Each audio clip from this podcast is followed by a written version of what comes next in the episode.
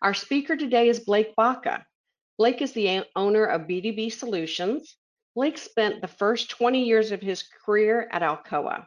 He is an asset manager with over 33 years of experience and a certified maintenance and reliability professional. Additionally, Blake is a Texas Tech alumni with a Bachelor of Science in Mechanical Engineering. This is not Blake's first time speaking with us. We're thrilled to have him back again. All right, you are here for practical creation and use of planned maintenance schedule. Blake, take it away. Okay, um, glad to see everybody here. Uh, I think you, uh, you know, saw a little bit, or or uh, Robin told you a little bit about my uh, background, so really won't go through that. I'm a business partner. I'm the owner of BDB Solutions, but a business partner of uh, Fluke uh, Reliability. So I'll get right into it. So why are we here? Um, really want to provide you the ability to create um, or at least see how to create a planned weekly maintenance schedule for operations and maintenance uh, to review. Um, basically what the idea is is that we've created something that's that's visual that allows uh, all individuals they can see what's going on uh, with maintenance on a, uh, daily basis. Um, we'll talk a little bit about how we use that schedule for urgent and immediate break-in work uh, in conjunction. How exactly does that schedule work? And then I'll give you that example uh, of a planned weekly maintenance schedule and sheets for assigning work order maintenance technicians because the main thing at the end of the day is we want to get these we want to get these work orders to the technicians such that they can execute the work that's that's where we're trying to get to and so how do we practically do that uh, in in what we're doing so to start out give a little background in that and getting to that point we'll just talk a little bit about uh, asset management and I think most of us know what uh, asset management, it's there is an ISO standard for asset management. It's ISO 55000. But basically, it's how are we managing our assets from the time we we design them, uh, we purchase them, uh, we operate them, we maintain them, and then how do we retire those assets? And that's pretty much uh, when you talk about asset management, there's some things behind that.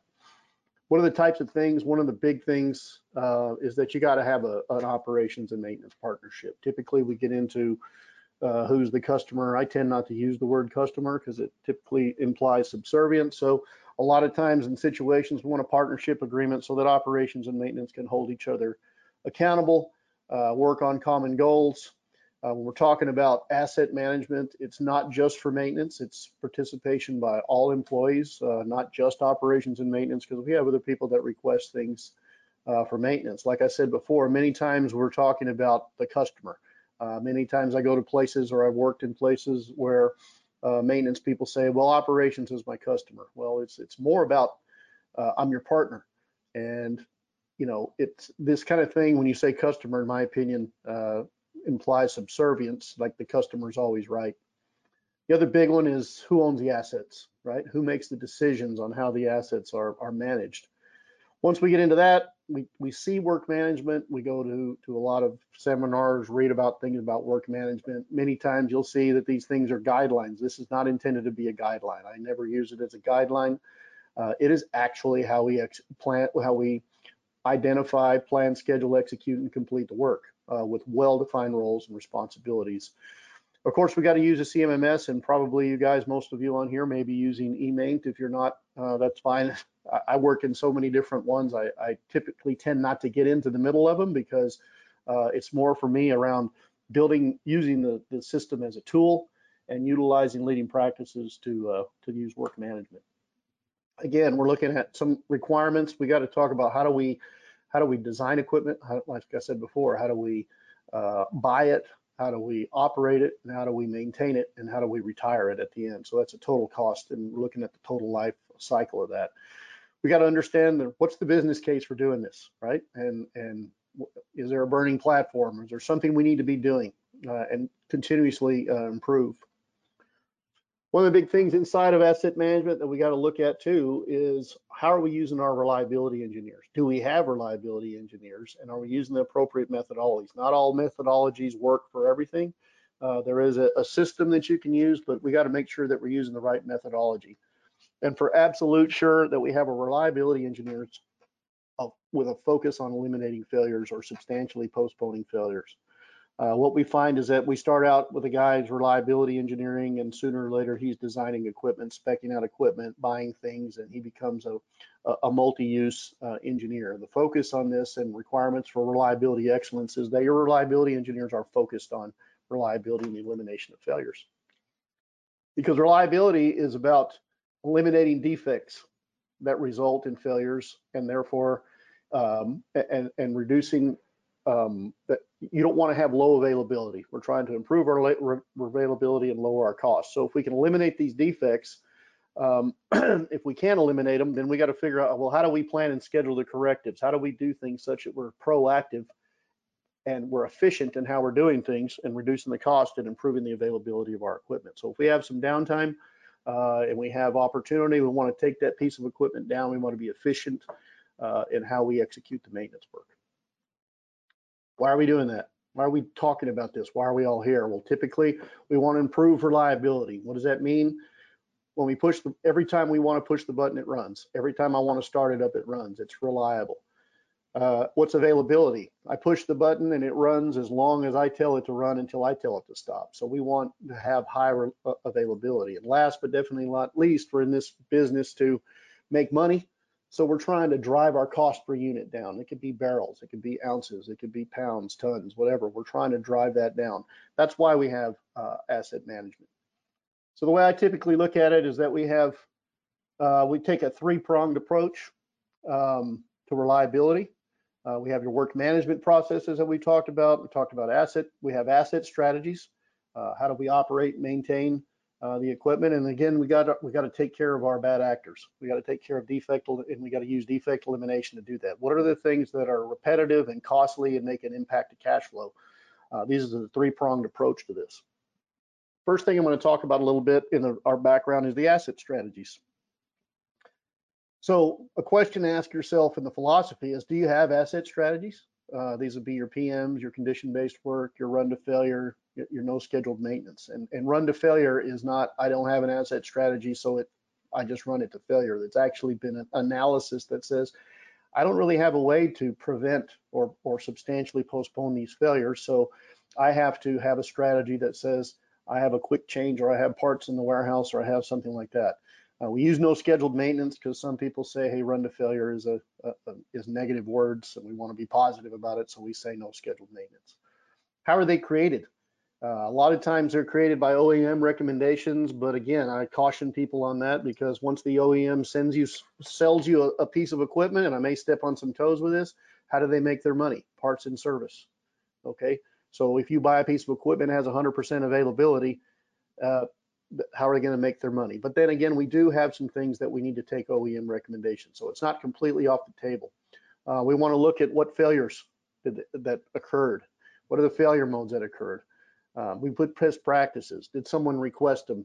Um, just because someone says, I go to a lot of places where people say, hey, we need a PM for this. Well, based on what failure mode? What, why is it failing, right? I've been in places where we were we were doing inspections on fenders of vehicles because the, the vehicles were uh, had, you know, they were crunched. And the issue was, are we inspecting the welds on these vehicles? Well, that's not the root cause. I mean, we need to do something around operation. So the best thing to do, if you can do it, it's very time consuming, uh, but it gets you the best bang for the buck is through reliability centered maintenance. And we'll talk about that a little bit. A lot of times because you say, hey, I, I have a facility, I have PMs that have already been created and we're using them. Well, let's optimize those PMs. So do they do they do these PMs actually prevent like they're supposed to or substantially postpone a failure? So we want to go through and take a look at at those as well. And then if we don't have we don't have a, a PM or a, some sort of asset strategy, well then we want to go through RCM to do that. Okay.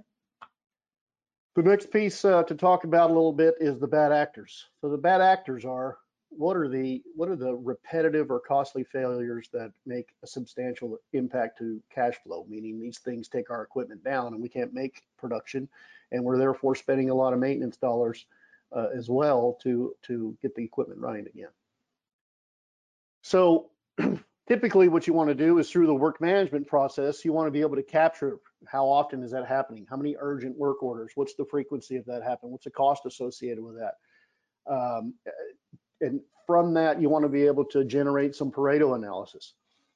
You got it, just because you have the Pareto analysis, we want to make sure that we have leadership or some people who stakeholders who are reviewing this with reliability engineers typically uh, to say, hey, what would we like to work on? What are the types of things we want to eliminate? Uh, and leadership will have their their things that are heartburn for them, but if we show them the data and make a recommendation as a reliability engineer, then we can go about solving those to formalize root cause. These reliability engineers, if they're focused on the elimination of failures, this is their job. So again, as we talked about before, as they're focused on developing, uh, their whole job is the elimination of failure. Formalized root cause analysis. These are cross-functional teams that use things like PROACT or Apollo root cause or something to that effect that are formalized that when we go through, you have several uh, different root causes. Uh, we're working on these, we're prioritizing those, and you want your reliability engineers to be focused on that. Again, why do we do this? We do it for the cost. What is the impact to cash flow? What's the production that's lost? What's the maintenance dollars we're spending? Uh, what is the uh, overtime that we're having to work associated with this? And so we want to know that so that we can go about solving the root cause. And we can justify these reliability engineers staying focused on reliability uh, if they're not, if we're, if they're focused on failures and the elimination of failure. So we go back to our three-pronged approach. The next thing that it integrates with that, as I said, is we got to get into the work management. So when we get into this, typically the main thing people are talking about is we got to plan and schedule. Every every uh, SMRP was uh, a couple of weeks ago. There's probably more than one. Uh, hope everybody understands the Society of Maintenance and Reliability Professionals conference was two weeks ago, and there's there's um, uh, IMC, and there's all kinds of conferences. You, there's so many seminars and so many things you can go and they talk about planning and scheduling and planning and scheduling. They're shouting it from the roof, rooftops. Well, that's that sounds good, and it, we do need to do planning and scheduling, but it's much more than just the planning and scheduling. I'm at a facility right now that hired a planner and they got rid of him because he didn't do what he was they thought he was supposed to do. Well, it's because they didn't have a system for him to be successful. So what are the things that that that are the key benefits of that planning and scheduling? Well, we're going to increase the safety we're going to execute more work because we're going to utilize our resources better. Um, we're, we're reducing maintenance costs over time because now we're seeing that, that we can do things a lot more efficient. Uh, production, if we're working on the right things, uh, we're only working on things when they're down or we let operations know that, hey, we're going to be down for a certain period of time. It's been planned and we actually get it done. Um, this whole thing promotes change and there's more and more communication. So these are the kind of things that happen through that. So why do we do that? This is a question. You know, has this ever happened to you? Someone goes out, identifies an issue, uh, they document it via work request, it's approved, parts are ordered, parts are received, kitted, verified, but we didn't do anything about it. And, and two months later, the failure occurs. So, you know, where did the process break down? Why wasn't this executed? You know, this is one of the reasons that we want to plan schedule. I think we may have seen this pl plenty of times, but planning and scheduling is the safest and fastest and least expensive way to do work. Um, you can, you know, there's times where you're planning and you're not scheduling. That was one in the in the previous example. We planned that whole job, we didn't schedule it. So when we ended the thing failed, who knows how it tore itself up? Who knows how much production we lost? So on and so forth. So it's a little bit more expensive. But if you're continuously reacting, I've come into places I'm doing an assessment at right now. They keep telling me they don't have enough people. They don't have enough people. We are never going to have enough people to live in the unplanned world because you don't know what's going to what's going to happen. And you're calling contractors and you're bringing hot shotting in parts and vendors are bringing you things. And so five to seven times is probably a low number depending on what business you're in. Uh, it could be in the neighborhood of 10 times plus if you're in say for instance the mining world where uh, you know equipment and assets are very expensive and failures and reaction to things uh, are costing a lot of money this is a, an example from uh, a site I was at. They had this posted all over the place and they're talking about the same things. But I can tell you this site didn't walk that talk. They had this in there, uh, but they didn't walk that. They didn't walk the talk. Uh, they were not doing things like this. So it's a it's a culture change. It's a thing that your leadership has to be on board with. They have to understand the value in doing that. So taking us back to the three-pronged approach here, um, let's talk a little bit about the work management and included in that is, is planning and scheduling.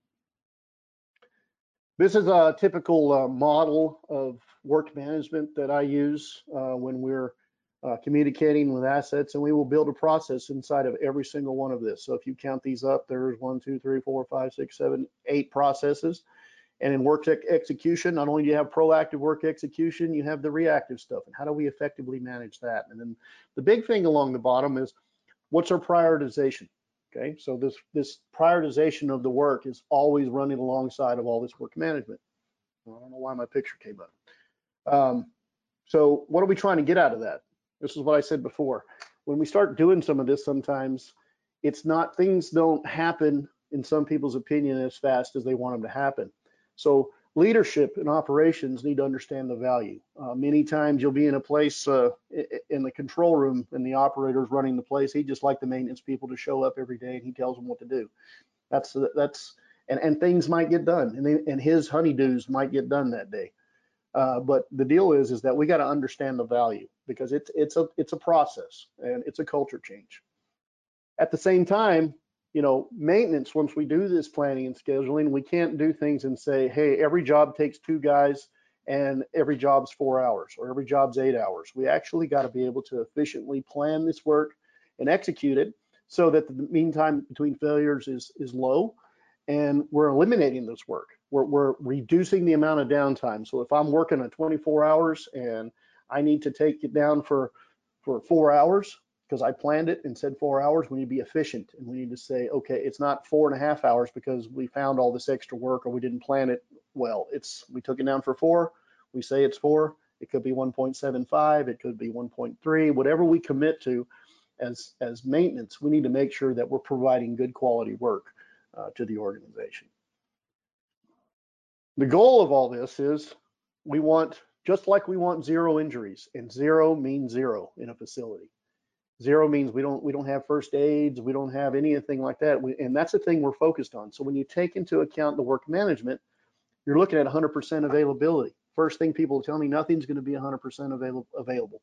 I understand, but we got to have a goal of moving in that direction, and that's what work management does for us because we're trying to move our focus, just like we do zero injuries, to 100% availability.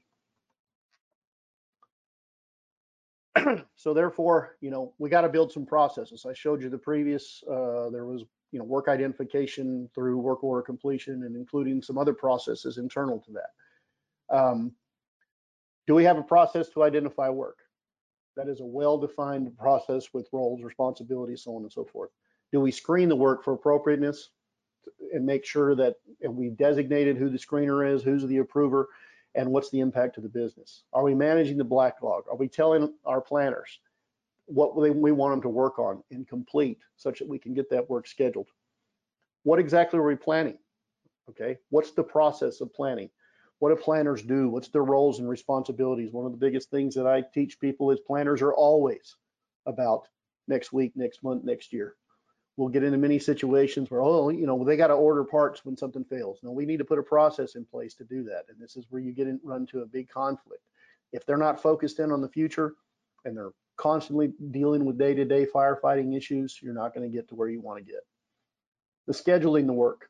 Okay, so so who's going to do it and when and for how long? All right. First thing is we got to schedule all of our PMs and all of our condition-based work first, and then everything that comes after that, all the correctives and so on and so forth. But we got to do that and do it with uh, operations. Then we got to execute. So we have agreed to something, we've agreed to this schedule, and then maintenance has to execute that work. And sometimes there's things that that break in. We understand there's going to be failures, but what's the process to make it most efficient? And is everybody aligned? On the, the reasons and the criteria of why we're moving and doing a break-in. Part of this is, part of this whole philosophy is, and you see it a lot of places, is the first thing we want to break into is a PM. Well, the PMs are the things that keep us from, they should be keeping us from failing if we've done a good job on developing our PMs. So we got to have a philosophy that says, hey, we don't break, we'll break into anything else. We'll work overtime. We do what we have to do, but we're not breaking into the PMs because those things are, are the things that keep us running. And then we got to capture the history because by capturing the history, we're going to move into some continuous improvement that that reliability engineers are working on. Maybe we're improving our asset strategy, or we're we're changing the way that we run, or we're we're adding or taking out parts um, uh, from from the warehouse, or we're reducing maintenance on something uh, to impact the cost. So we want to make sure that we're capturing all the history inside of the CMMS and our have ability to use that in the future. All of these tools and all these things that are coming across as we have to build. So you have your process maps and everywhere you go and every consultant like myself that's been in a place is creating process maps. Well, the issue is I can go and I can be the fourth consultant to come in and you say, hey, do you use those process maps? And the client has to go find and pull them out of a drawer. So I was saying earlier, these are how you do the work. It's exactly how you do the work. They're there for reference. They're visual. Uh, we got to have our folks trained, but we don't need people trained in every aspect of the CMMS, right? Individual roles have different training that they're they're required to do. And so it's not general training. And then of course we have the backup documentation and the roles and, and responsibilities as part of tools are like for each block in the work management process. Who's accountable for doing it? What are what are they supposed to do and what exactly does that mean? And so, you know, as you look in as examples, these examples from different locations, it's, hey, we know exactly what to do and we can reference that work, okay? So what type of workflows do we do we build? We want to build the planned workflow because our goal is is to be as proactive as possible and our work is planned. Again, we understand that there's unplanned and many times you can get in a situation you can what if yourself to death in the unplanned side. So you want to focus in on being proactive because like we said before, it's the least expensive and best way to run your equipment and run your your facility. But we want to we want to have a way to be efficient on our unplanned. We want to capture that unplanned, and we want to eliminate that through defect elimination. Things that I do with planned work, and, and uh, again, being very very staunch about this. This takes a leadership role. Uh, leadership buy-in is planned work is a job package is complete materials available on site and a day before the scheduling meeting. So of course you have to have a scheduling meeting and you have to understand that the scheduling meeting meeting is mandatory. And if it's not full, we don't come over and do shoulder taps and try to fill our schedule and say, hey, uh, hey buddy, could you put this in for me in the schedule next week? That happens quite frequently.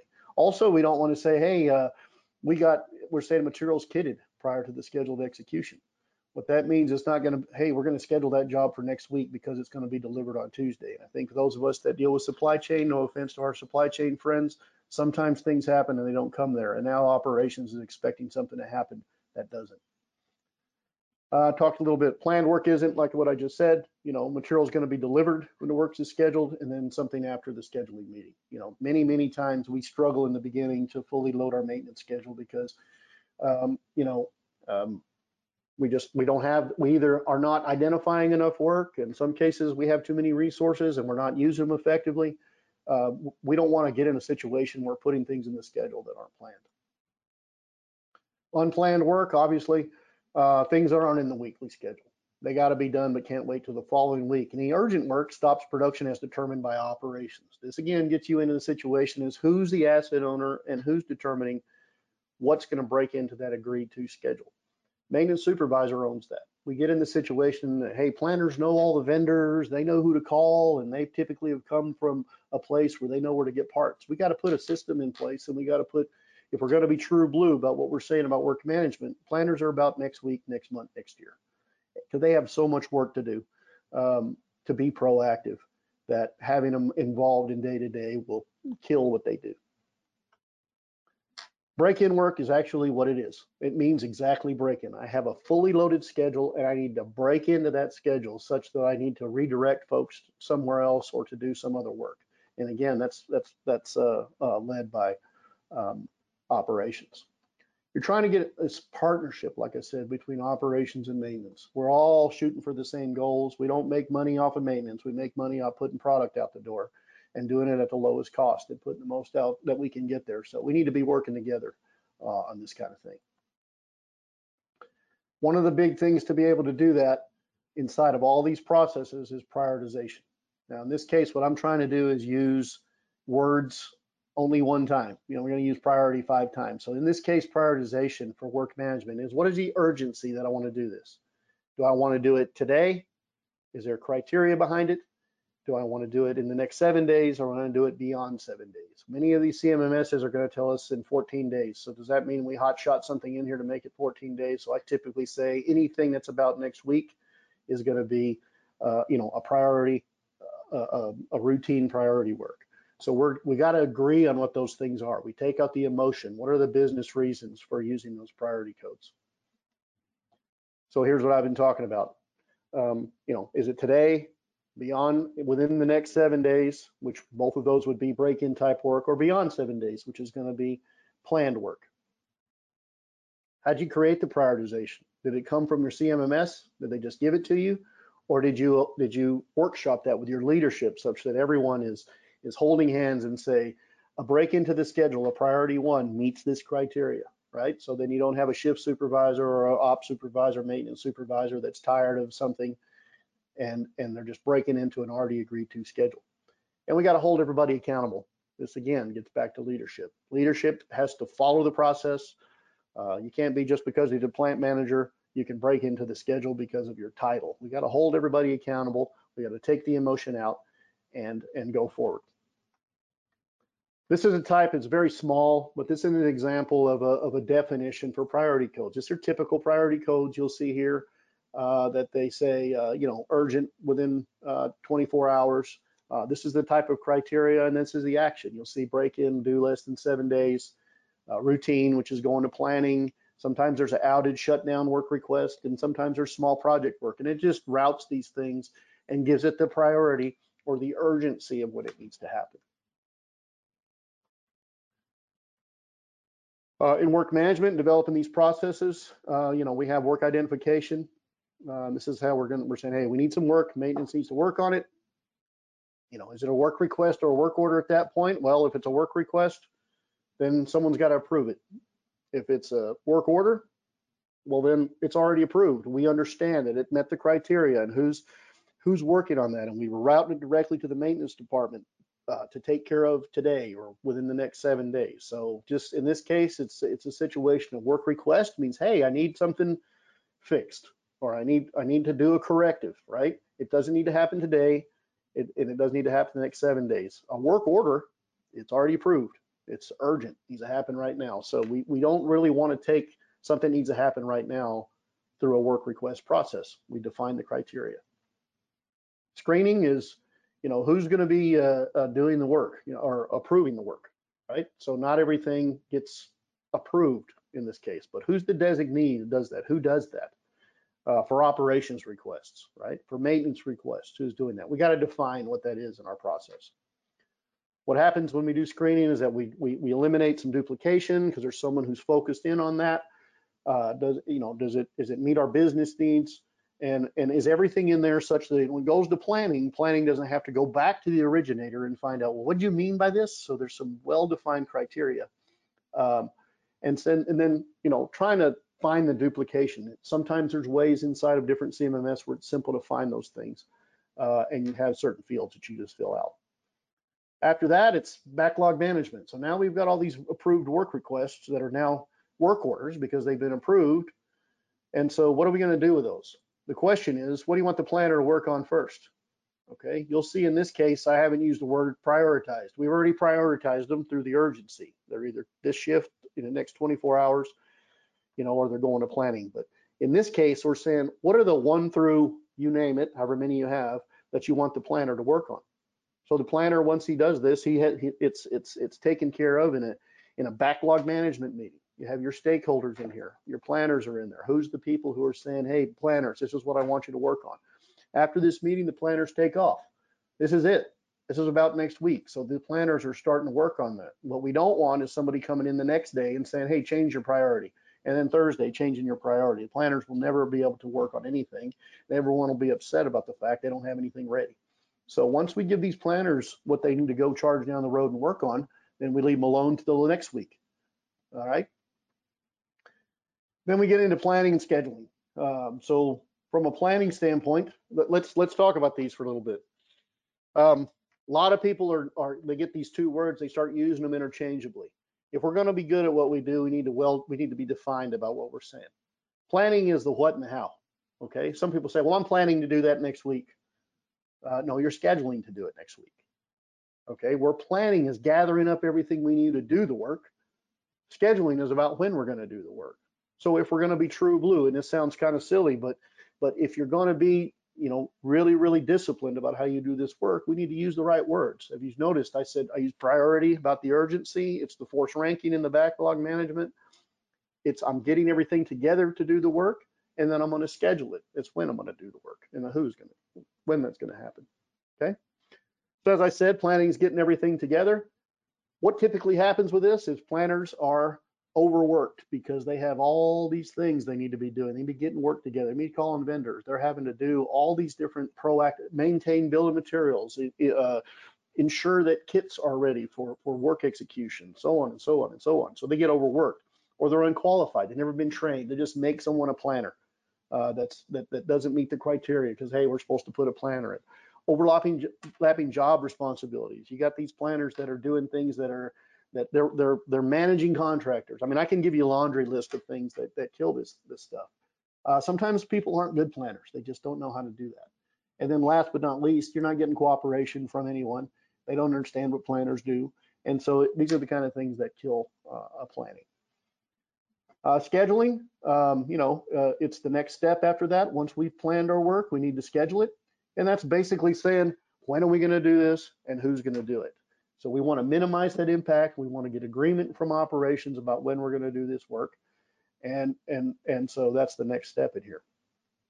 One piece that's a philosophy that sometimes is questionable because people want to say, well, what if, we know we're going to have these break-ins. So we're only going to schedule 80% of our people or 70 or, you know, what's the right number? 100% is the right number. And then if we have a break-in, we're going to, we're going to code that a priority one or a priority two and we're going to measure those and we're going to use defect elimination to reduce the, to eliminate those uh, those failures those types of things. So let's try to let's try to fill it up. Let's let's have proactive maintenance work. Okay? If you're using contractors plan and schedule their work too. Why are they being used? If you're not fully loading your own people with the work why are you using them? Are you do you not have enough people? Do you have more work than you have people? And can you afford it or is it special skills? But we need to plan and schedule those guys work as well Again, we're getting to a schedule that's agreed to by operations and maintenance. But we still got to get to a point to where we're sitting down again. And, and we got to get to a point, like I said, when I first started this presentation, the wrench has got to get turned. We got to get this stuff to the crafts people, the trades on the floor, the technicians, so that they can execute their work. Okay, so how do we do that? How, how do we line guys out? One of the big things I ask uh, if someone's got a maintenance schedule to have something, how do you line your guys out?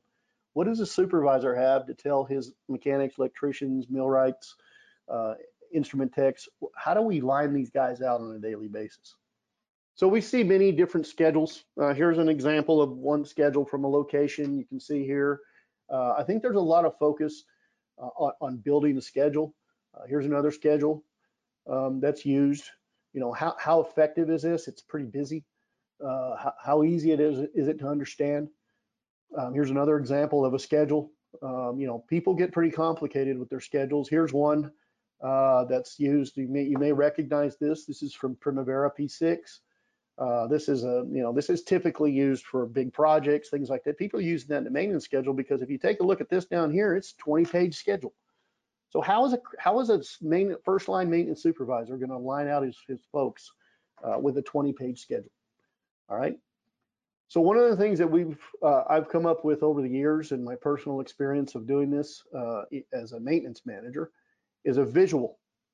You take a look. This is one example that's been put out there, and one of the things uh, it's it's hung on the wall. You can't read the detail because this thing's printed out in an E-size drawing. You know, 34 by 44. It's hanging on the wall you can see some highlights on it about things that have gotten done. And, and I'll get a little, I'll get to show you a couple others here.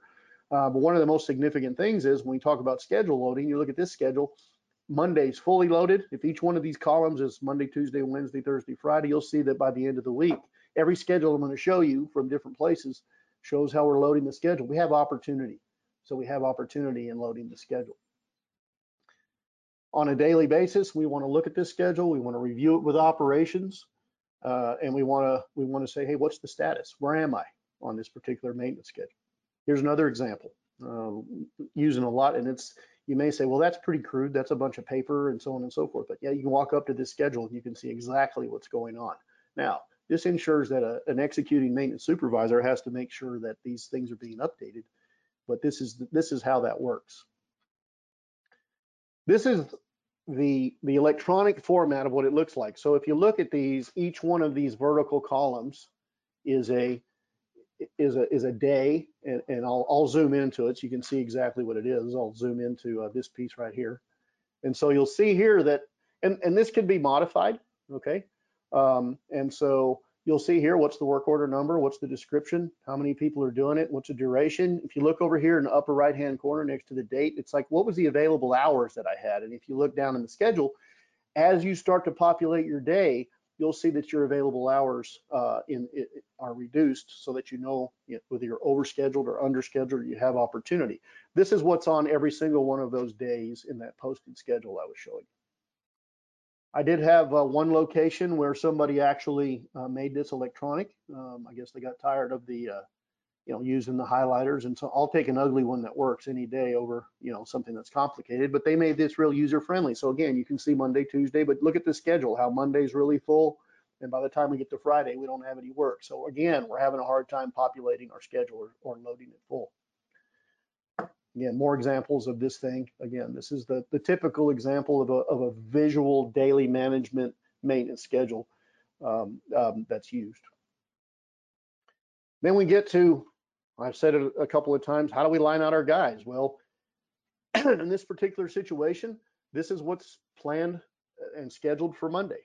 So you can see here that this is something that a, a, a maintenance supervisor would use to line out his guys on a daily basis.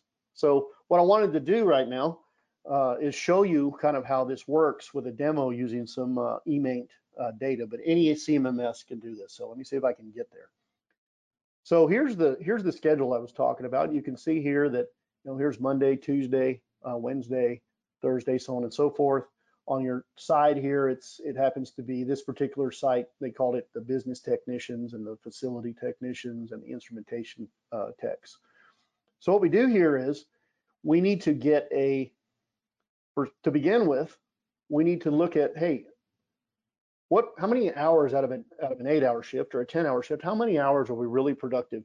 How many hours, if you take out lunches and breaks and guys getting to the job, are we gonna actually be turning wrenches? And so you can run an export, and let me pull that up. You can run an export out of, out of um, eMaint as an example to do this. And so you'll see here, you got the work order and what's the craft, uh, you know, what's the description, what they're doing, number of hours, uh, so on and so forth. But going back to the, uh, the, the scheduling tool here, we need to know how many man hours. So how many how many uh, business technicians do we have on Monday, Tuesday, Wednesday, Thursday, so on and so forth. So just to save a little bit of time, um, I've already got these uh, um, I've already got these resources pulled up. So I'm just going to copy paste these in here. And what you'll see is that on Monday, I have eight, eight technicians and I pretty much have eight all week. And so I have 10 and, and two guys. So pretty much everybody's at work. There's no vacations. And in this particular export here, uh, the export that came out is like, well, what is the scheduled start date uh, for that week? So if we come over here to our scheduled start date over here, we'll see that this is the week of, uh, looks to be like the week of 12-5, okay? So we go back in here, and we say, okay, this is the week of 12-5. And we're populated. So when we come back over to our master schedule, now we know that on Monday, based on that information, we have 52 hours available. We haven't scheduled anything yet, so we still have that. And then you can see here that the dates are in there, 12-5, 12-6, so on and so forth. So now we're gonna go back to our export here and say, this is the work orders that we have ready to schedule for that week. So we go in and all we simply do is copy that the, the work order from that export here. So this is all the work orders that are ready to schedule uh, for the week of 12-5. And we come back in here and then we just simply paste it in here to this tool. And what you'll find is that the master schedule, oh, it didn't work that time. I must have, must have improperly did that. Let me try that again. I didn't grab everything right.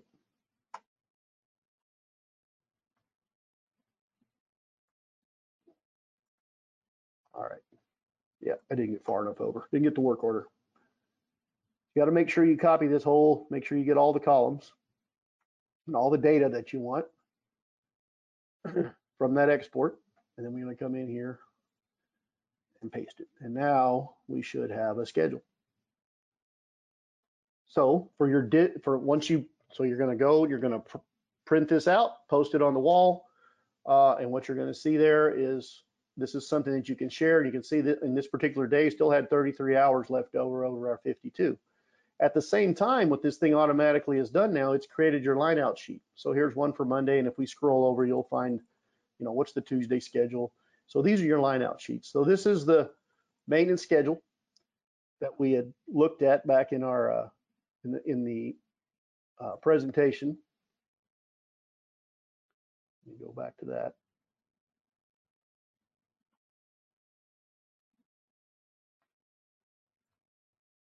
Okay, that we talked about here. Okay, so it was the visual here. That's what we got. Okay. There's probably some questions on that, but I'm I'm running out of time. So I got about 15 minutes, so I'm going to keep going. Uh, so, and we can get those at the end. So once we got our schedule now, uh, we got to get into work execution a little bit. And that's basically now it's gone to the to the maintenance supervisor and he needs to go execute his schedule. So here's his line out sheets that he's using to, to line out his guys. and then if we have break-ins, what are we going to do? Well, we're going to use that priority matrix. What's the urgency? If something comes up, does it meet the criteria? Are we going to do it? And then we start talking about. So if you look at this schedule now, we're going to start if something broke in and we said, hey, we're just going to move it to the next day. You can see here there's a red mark. Some of them get moved all the way to Wednesday. But if they get down in this area and then Wednesday, Thursday, those are things that may need to get rescheduled. But we build a process for that that says, how do we manage break-ins once we've published our schedule? So one of the things we have to create that that you know what are we completed and are we good for that day is we created something called daily schedule control. Uh, you can see here that we have you know people we have a maintenance supervisor standing in the front talking to the the uh, the ops folks and saying hey here's what we're going to do today or here's what we got done yesterday and we're touching base every morning at least uh, doing that uh, to ensure that we everybody knows where we are in the maintenance schedule. All right, so you do that. Let's say do at the beginning of the shift. Uh, it's not for anything other than that. So you got to be very, very disciplined about. This is about. Did we agree? This is a schedule we agreed to last week. Are we on schedule or off schedule? This is not for failure analysis or problem solving. It's because we got to go to work. So it's like, are we, are, are we on ahead or behind on our schedule? we could walk out of the room and we could have a failure and we could have a break in, but we have a process to support that. So that's what we want to make sure there. And that's that that's that process. Build yourself a process that says this is what we do when we break in. We're confirming it, and then we're, we're and then we're going to go, you know, change it and and and do it on overtime, or we're going to do something that. So make yourself sure that you build yourself a schedule for that. So once we've gone through execution, we want to make sure that we've completed all the work, whether it was break-in or whether it was planned, scheduled work, and we want to complete it because we want to capture that history for reliability engineering purposes or any continuous improvement. And this is just an example of, you know, you may have your guys do it in the system, you may have laptops, you may have tablets, but basic foundation is these are the kind of things I want to make sure that I capture from my technicians. How did you find it? What'd you do? How much time did it take to do it? And there's many, many ways that you can build in your process uh, to capture this information into your CMMS. Because at the end of the day, what we want to do is we want to get to the continuous improvement. And so now we're taking all that information and we're trying to do something with it. And one of the things that we need to do is, you know, how do we improve? Well, we got to report some things. We got to establish some targets. We got to communicate. We develop some KPIs. You know, are we doing our PMs? Are we skipping them all? Are they value added? Um, things like that. Are are we are, are, the frequencies accurate? These are the kind of things we get once we complete that work and we can start to look at it. Are we spending our money on urgent stuff? Are we spending our money on proactive stuff? Where where are we doing that? And so if you start to develop what these kind of things are, that's what's going to how you're going to get the improvement because what gets measured gets improved. Some of the ones that I recommend initially if you're starting out on this is, hey, did I load my schedule to 100%? Well, how did I do that? You saw a bunch of those. You could tell just by looking at some of those schedules, they probably weren't. But you know, you got to understand if I only loaded it to 60%, I only executed, which is the next one, I only executed 30%, then I'm 30% or 60% is only 18% of a total work schedule. All right. Uh, how many did we actually complete? And how much did we actually work on that we may have got, gotten broke into and had to go redirect ourselves? So that's why we're looking at the count, which is one thing. I completed this many, but I also worked on some but got redirected. So I need to look at how well was I trying to work on my proactive schedule.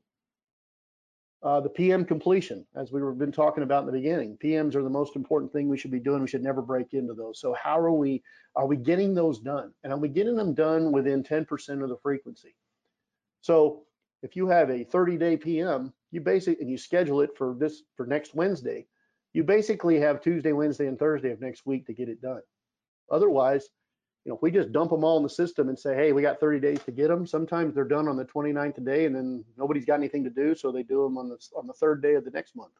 And so that just, and then we're going to wait 60 days until we do it again. So we want to be looking at, are we completing our PMs and are we completing them on time? And this is called the 10% rule. And that's one of the things I recommend.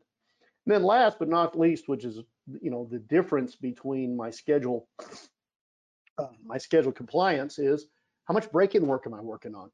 Again, this is going to drive you and help you in the direction of trying to use your defect elimination. The thing about these things though is, and it happens quite often is, we put these things, uh, everyone's trying to make a B, meaning everyone's trying to make 85%. What we're trying to figure out is where are we and how do we improve? What'll, what'll happen is we'll get leadership or managers that'll put these kind of KPIs and they put them in the wrong people's number one. They'll put them in some scheduler who has nothing to do with work execution. Um, but nonetheless, we put them in there. Uh, if we're going to put them in anybody, we need to put them in operations. They're the asset owner. They're the ones who make the decisions for break-ins. But we need not put it in anybody's because what happens is people will make it. People will do what they have to do to meet their performance expectations to get their increase. So let's just look at it. Let's look at the KPIs. How are we doing? If we're at 40% compliance, how do we get to 45 and what value is it for us? But make sure you have something to, to measure yourself on. And that's pretty much uh, the end of my presentation. I was trying to get done within the hour. All right. Thank you, Blake. I do have a few questions. Okay. Some of these came early in, so you may have answered them within the presentation, but I don't think so. Okay. Um, the first one is kind of a generalized question, and the question is customer versus partner. It's Yep. been as long as I can remember, the customer has always been right at our organization. And we're trying to move towards that partnership type relationship, but getting a lot of pushback from the team as far as, you know, kind of we I've heard comments like if it's not broke, why fix it? Mhm. This is another this is another tr- fad. Um, how do you get buy-in to treating your customers as a partner? So one of the things that that we've done is we developed a a written partnership agreement that has the details of what each other what we're going to hold each other accountable for. In a lot of cases, especially in the lean world, we'll say that uh, sometimes the the uh, operations is the customer of maintenance, and sometimes maintenance is the customer of operations. So if we can take those things, put them down on paper, have workshop it to a point that where we can all sign off on it and literally sign off on a partnership agreement, then we can start to hold each other accountable. But part of that is is understanding the concepts associated with asset management and understanding, you know, and relating it to uh, things outside the plant and and uh, create and, and and just education and reinforcement of that. All right, thank you. And the other one is scheduling. Do you suggest schedule blocking? And what I mean is, do you plan for the unplanned and do you schedule PM daily time? So if there's an overall schedule for the team, do you block time for those unplanned items that seem to always come in as an emergency? And do you block time in your regular schedule for during the day for PMs? So we would uh, would not block time for, for uh, downtime or, or not downtime for failures. Because failures, I mean, if you know they're going to happen at the same time every day, my issue would be why are you, you should be solving that to root cause. What are the reasons for those, those failures, right? For the unplanned time. And that would be part of the defect elimination. What's the failure? So if you're capturing that information, I would say, why are we having that?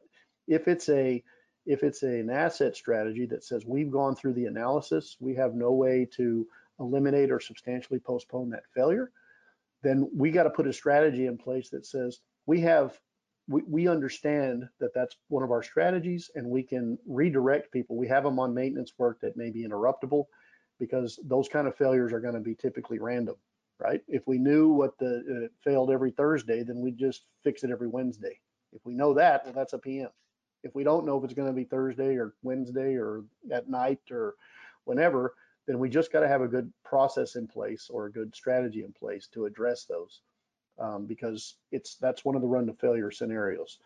Um, so the blocks would be uh, an example of a block to me would be the equipment's not running. So what do I need to be doing? Well, I need to be scheduling all of the um, preventive type things during that time frame. The equipment's down. My expectation is the whole time it's it's running, it runs. So does that answer the question? And then while we were talking, three more questions came in. We'll see if we can get through these. The first one is, what does a great work package look like? Oh, okay. Great work package has um, a uh, a task list. Uh, so meaning I'm going to direct a. I need to have good craftsmen or technicians, but I need to be have a step by step on how I'm going to uh, do whatever the task is on this particular work. Uh, that's one thing. It has all of the special tools that are required. Is it uh, and the special equipment that's required? Uh, any drawings or cut sheets or anything uh, that's associated with getting that work done. So, and then it also has the uh, the, the materials required for the particular job. And, and hopefully we have a kitting process so that all we got to do is pick that kit up and, and go to work. But it has everything you need to execute that job uh, effectively. And All right. Our next one, do predictive maintenances, all right, do predictive maintenance must be put in maintenance schedule or their activities are dependent on their baseline and equipment conditions they are getting?